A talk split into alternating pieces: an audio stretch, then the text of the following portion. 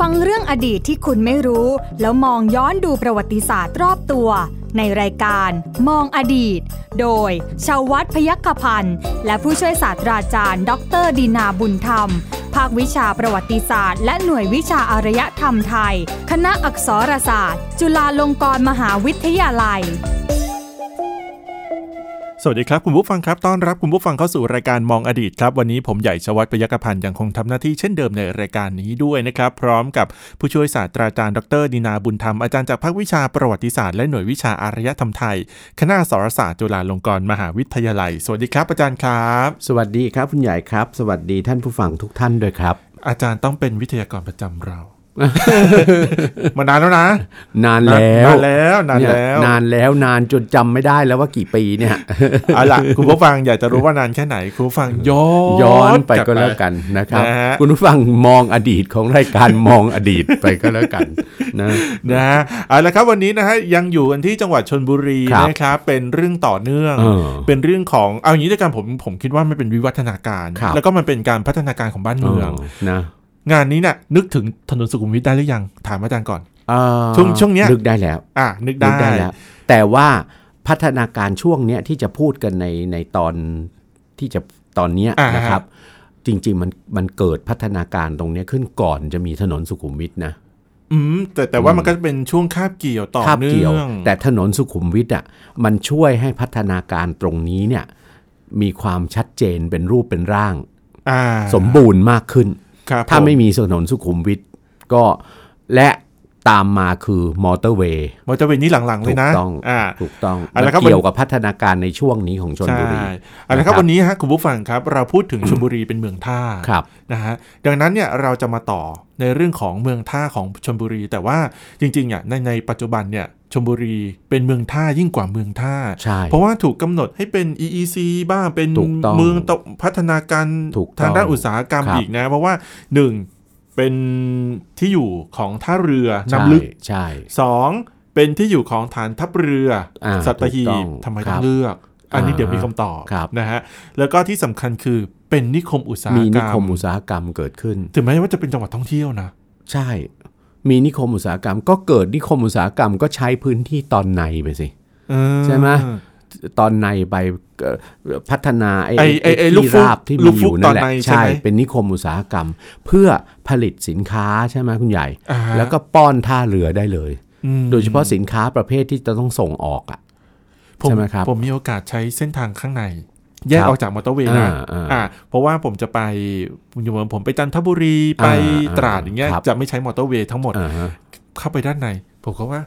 ทำไมข้างในเจริญจัง โรงงานโรงเห็นไหมงานโรงตนั้นงานแล้วในนั้นน่ะเป็นเมืองเลยอะใช่อ่านะฮะเอาละฮะอาจารย์ฮะเล่าถึงพัฒนาการกันหน่อยพัฒนาการตรงนี้เห็นไหมว่า พอชนบุรีเนี่ย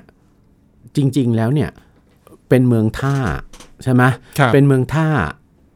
ตกลงมาถึงสมัยรัตนโกสินทร์ด้วยนะคครัรับบเป็นเมืองท่าที่ที่ เรือสินค้าอย่างที่บอกแล้ว มีเรือเรือสำเภาจีนอืมใช่ไหมมีคนจีนเริ่มไปตั้งถิ่นฐานใช่ไหมครับครับ จากเมืองเมืองชั้นจัตวา ในในยุคในยุคยุคหนึ่งปลายกรุงศรีอยุธยาครับกรุงธนบุรีต้นรัตนโกสินทร์เนี่ยเฮ้ยไม่ใช่แล้วขึ้นมาเป็นหัวเมืองชั้นอะไรแล้วชั้นโทแล้วอืมนะเมืองชนบุรีเนี่ยครับนะครับ แล้วก็จะเป็นเมืองซึ่ง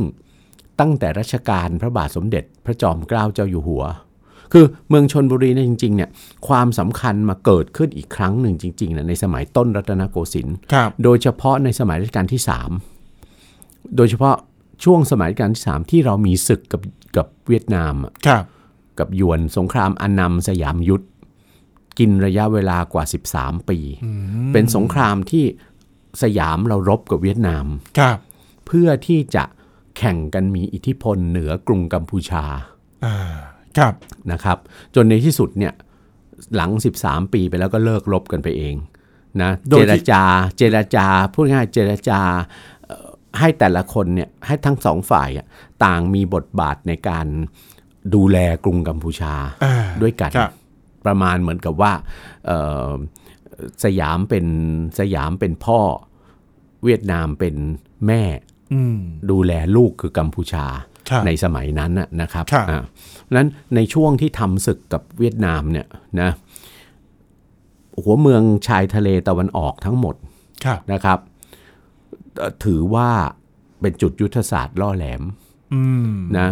ทางเอ่อรัฐส่วนกลางก็ต้องเอาใจใส่เป็นอย่างยิ่งครับตั้งแต่บางเมืองบางปะกงเป็นต้นไปเนี่ยมีการสร้างป้อมปืน เอาไว้ที่ปากแม่น้ำบางปะกงนะครับ นะแล้วก็ที่เมืองเมืองปากน้ำใช่ไหมของเมืองระยอง เมืองจันทบุรีครับนะครับ มีมีป้อมปืนเกิดขึ้นตั้งแต่ในสมัยรัชกาลที่ 3 จันทบุรีเนี่ยซึ่งอยู่ใกล้ๆอยู่ใกล้กัมพูชาใช่ไหมครับอยู่ใกล้แหลมยวนมากที่สุดอะตรงนั้นยิ่งต้องมีการสร้างย้ายเมืองจันทบุรีลงมาสร้างริมทะเลเลยอืมสมัยนั้นนะครับอะ เมืองชนบุรีก็มีความสำคัญไปด้วยใช่ไหมครับในฐานะเป็นเมืองเมืองท่าอยู่แล้ว แล้วก็ในยุคที่มีมีสงครามกับเวียดนามเนี่ยก็มีความสำคัญทวีขึ้นไปอีกนะครับ ขณะเดียวกันเป็นเมืองศูนย์กลางเศรษฐกิจครับนะเป็นเมืองศูนย์กลางเศรษฐกิจที่ที่ไม่ได้มีแต่อะไรไม่ได้มีแต่รายได้จากการเป็นเมืองท่า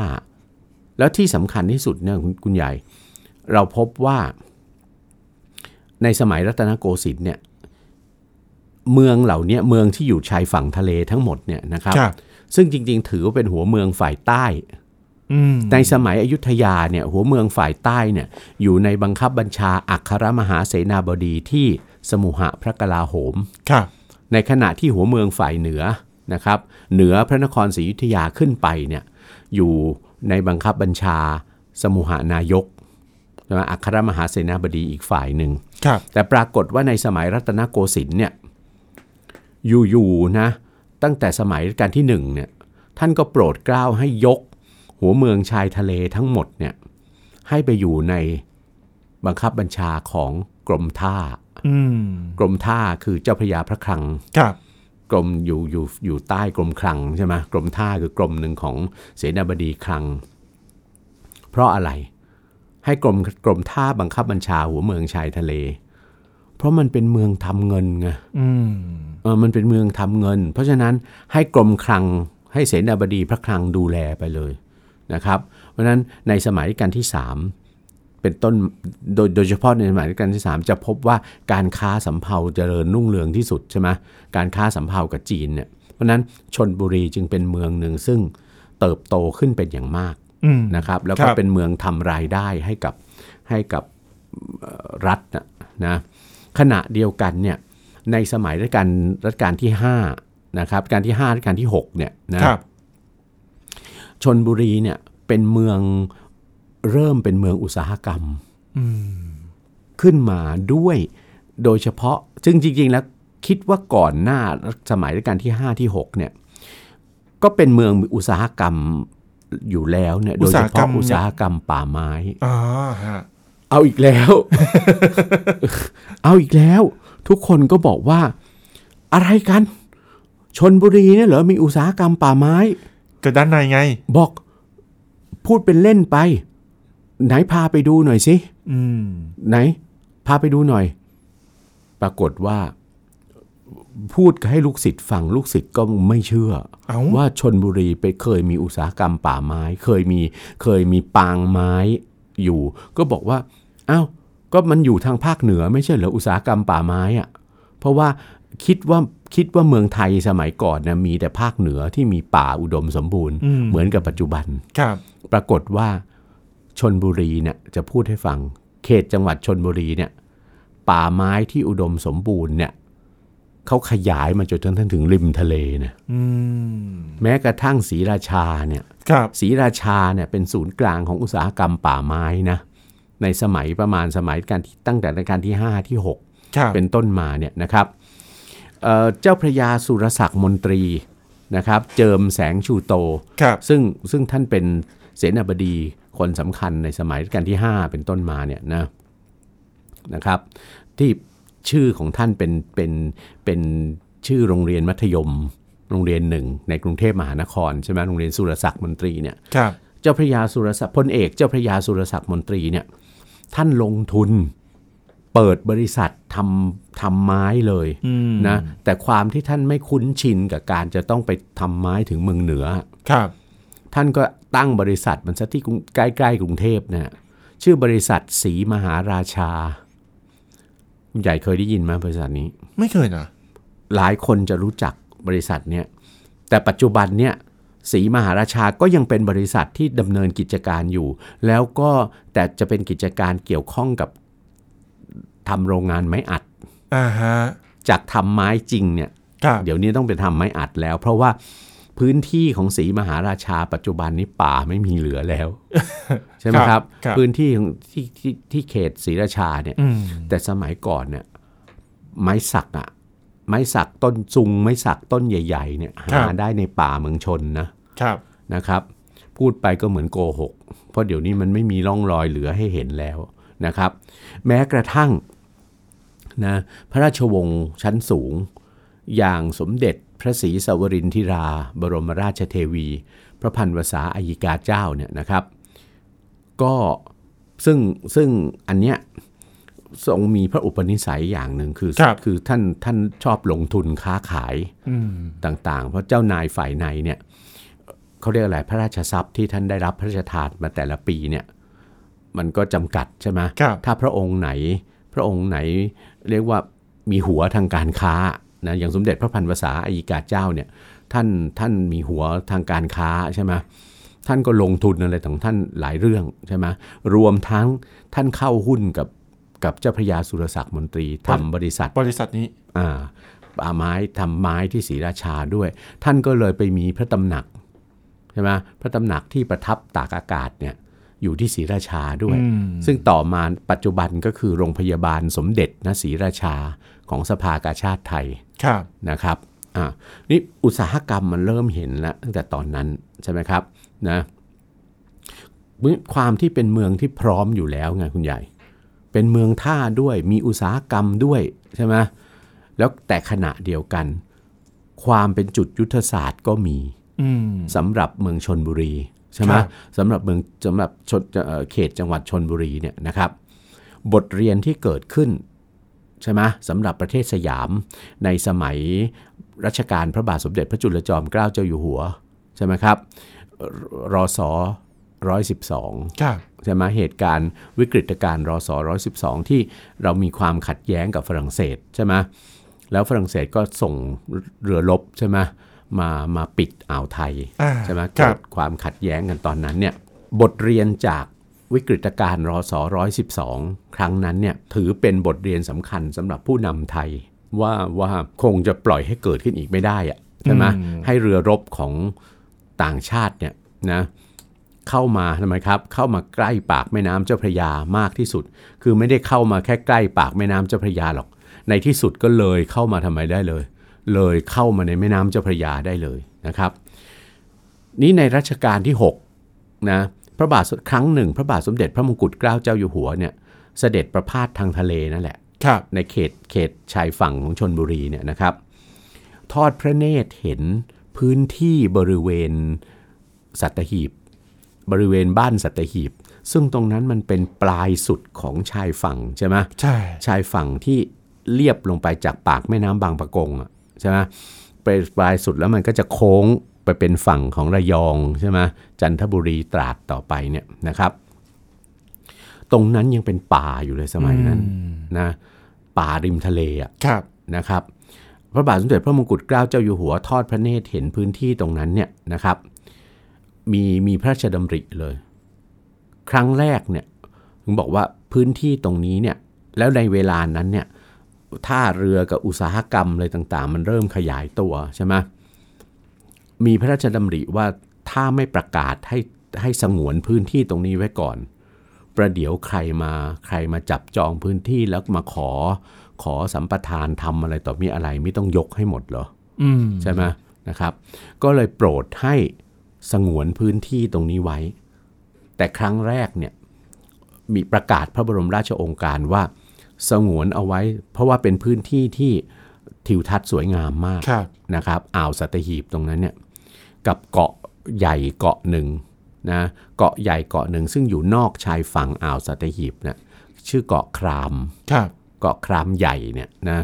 เป็นเกาะใหญ่มากนะทรงสงวนพื้นที่เกาะครามกับบริเวณตรงนั้นไว้ทั้งหมดนะโดย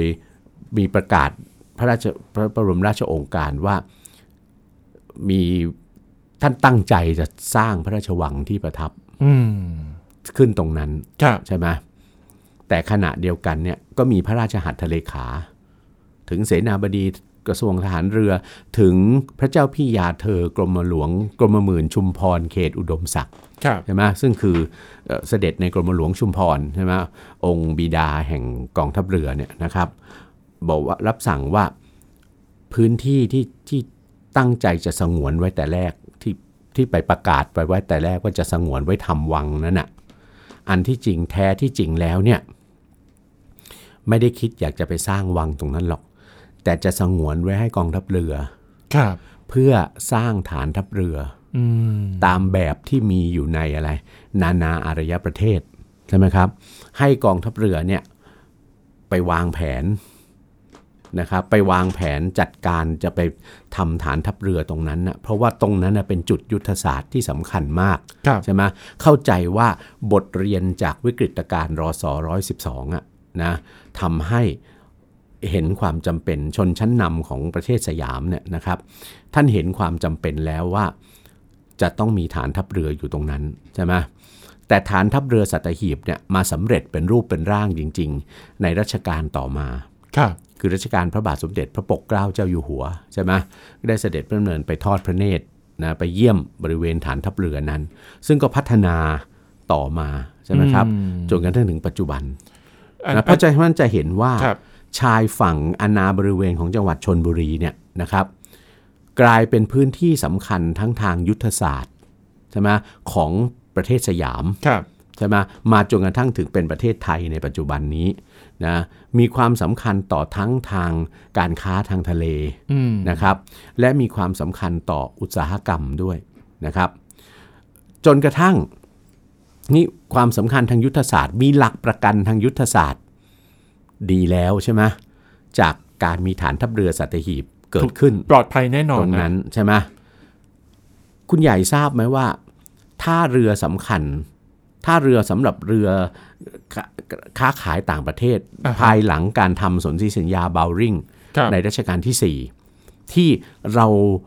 ความสำคัญของการค้าสำเภากับจีนเนี่ย มันหมดไปแล้วอืมแต่จะเป็นความสัมพันธ์ทางการค้าทางทะเลกับประเทศตะวันตกครับเข้ามาแทนเนี่ยนะครับ เดิมสยามเราใช้ท่าเรืออะไรเป็นท่าเรือหลัก ที่ที่ชนบุรีละไม่ไม่ท่าเรือหลักสมัยก่อนไม่ได้อยู่ที่ชนบุรี ภายหลังการทำสนธิสัญญาเบลริงแล้วเนี่ยคุณใหญ่ ท่าเรือราชวงศ์อ่าท่าราชวงศ์ตรงท่านั้นราชวงศ์ตรงนั้นอะครับความสำคัญหมดไปละ เพราะว่ามันเคยใช้เฉพาะเป็นท่าเรือสำเภาในสมัยต้นรัตนโกสินทร์ครับแต่ว่าการค้าทางทะเลกับประเทศตะวันตก ทั้งยุโรป ทั้งอเมริกาทั้งอะไรต่างๆ เนี่ยมันต้องการท่าเรือที่ใหญ่ขึ้น เพราะขนาดของเรือเรือสินค้าเนี่ยมันใหญ่ขึ้นมากแล้วใช่ไหมเพราะฉะนั้นท่าเรือก็ต้องย้ายลงไปอยู่ที่ไหน ที่คลองเตย ใช่ใช่ไหมครับ ตรงไปอยู่ที่คลองเตย จึงเป็นที่มาของการตัดถนนพระรามสี่ไงตั้งแต่ในสมัยรัชกาลที่ 4 เป็นต้นมาเนี่ยลงไปสู่ท่าเรือสินค้าที่คลองเตย ทีแรกเนี่ยก่อนจะลงไปคลองเตยเนี่ยท่าเรือสำหรับค้ากับฝรั่งเนี่ยอยู่ที่ท่าถนนตกก่อนอืมสุดถนนเจริญกรุงอะใช่ไหมครับเป็นท่าแต่ว่าตอนหลังมา ตรงเอเชียทีกแม่ถูกดันไม่ไม่เลยเอเชียทิกลงเลมายไปอีกเอเชียทิกนั่นเป็นแค่โรงสินค้าอ่าฮะเห็นไหมครับ แต่พอพัฒนาการมันมีมากขึ้นเรื่อยๆอะครับแล้วเรือสินค้าจากตะวันตกอะขนาดจะใหญ่ขึ้นเรื่อยๆ จนในที่สุดกลายเป็นเรือเดินสมุทรใช่ไหมใช่ฮะซึ่งเป็นเรือเหล็กอะมันก็ต้องไปเปิดท่าเรือคลองเตยอืมนะท่าเรือคลองเตยก็มีความสำคัญมากขึ้นเรื่อยๆ จนกระทั่งถึงทศวรรษที่ 2,500 เนี่ยครับนะครับ เข้าสู่ยุครัฐบาลท่านจอมพลสฤษดิ์ธนรัตน์เป็นต้นมาเนี่ยนะครับ ประเทศไทยเริ่มอะไรละเริ่มพัฒนาเศรษฐกิจแบบมีอะไรละแบบมีแผนละมีการวางแผนล่วงหน้า ที่เราเรียกว่าแผนพัฒนาเศรษฐกิจและสังคมแห่งชาติครับใช่ไหมนะครับนะแต่แต่ก่อนนั้นแผนพัฒนาเศรษฐกิจอย่างเดียวด้วยซ้ครับนะครับ สิ่งหนึ่งซึ่งรัฐบาลคำนึงถึง คือเรื่องของการสร้างท่าเรือดำลึกอ่าครับเพราะมองว่าท่าเรือคลองเตยเนี่ยนะครับ อีกไม่นานก็เป็นไงครับแคบอีกไม่นานก็จะคับแคบและจะเล็กลง แล้วก็เป็นการคาดกะการคาดคะเนที่ถูกต้องด้วย ในในเอ่อสมัยรัฐบาลจอมพลสฤษดิ์ธนรัตน์เนี่ยนะครับประมาณปี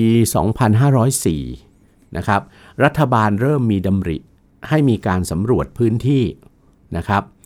สร้างท่าเรือน้ำลึกอืมเพื่อที่จะทดแทนท่าเรือคลองเตยครับนะ ที่ศรีราชานะครับท่าเรือที่ศรีราแหลมฉบัชางเออเห็นไหมเพราะการที่รัฐบาลเล็งเห็นความสำคัญของพื้นที่ชายฝั่งของจังหวัดชนบุรีอยู่แล้วครับซึ่งมันเป็นเมืองท่ามาตั้งแต่ยุคโบราณน่ะอืมนะครับ ทั้งๆทที่จริง ๆ แล้วตอนตรงนั้นเนี่ยนะตอนนั้นเนี่ยนะฮะมันมีเมืองท่าโบราณที่อยู่รอบอ่าวไทยเนี่ยอีกตั้งหลายเมือง ใช่ โดยเฉพาะเมืองนครศรีธรรมราช เมืองสงขลาครับ นะซึ่งเป็นเมืองท่าใหญ่โตมากยิ่งกว่าเมืองชนบุรีซะอีกอืมแต่เหตุที่รัฐบาลดำริให้สำรวจพื้นที่ชายฝั่งของศรีราชาเนี่ยของชนบุรีเนี่ยนะครับ เพื่อพัฒนาให้เป็นท่าเรือน้ำลึกแทนท่าเรือคลองเตยเนี่ยก็เพราะว่ามันเป็นพื้นที่ซึ่งใกล้กรุงเทพมหานครใช่ที่ไหมสุดแล้วซึ่งเป็นเมืองศูนย์กลางทางเศรษฐกิจมากที่สุด แล้วก็ทดแทนท่าจะทดแทนท่าเรือคลองเตยเดิมใช่ไหมฮะครับ แต่คุณใหญ่เชื่อไหมว่า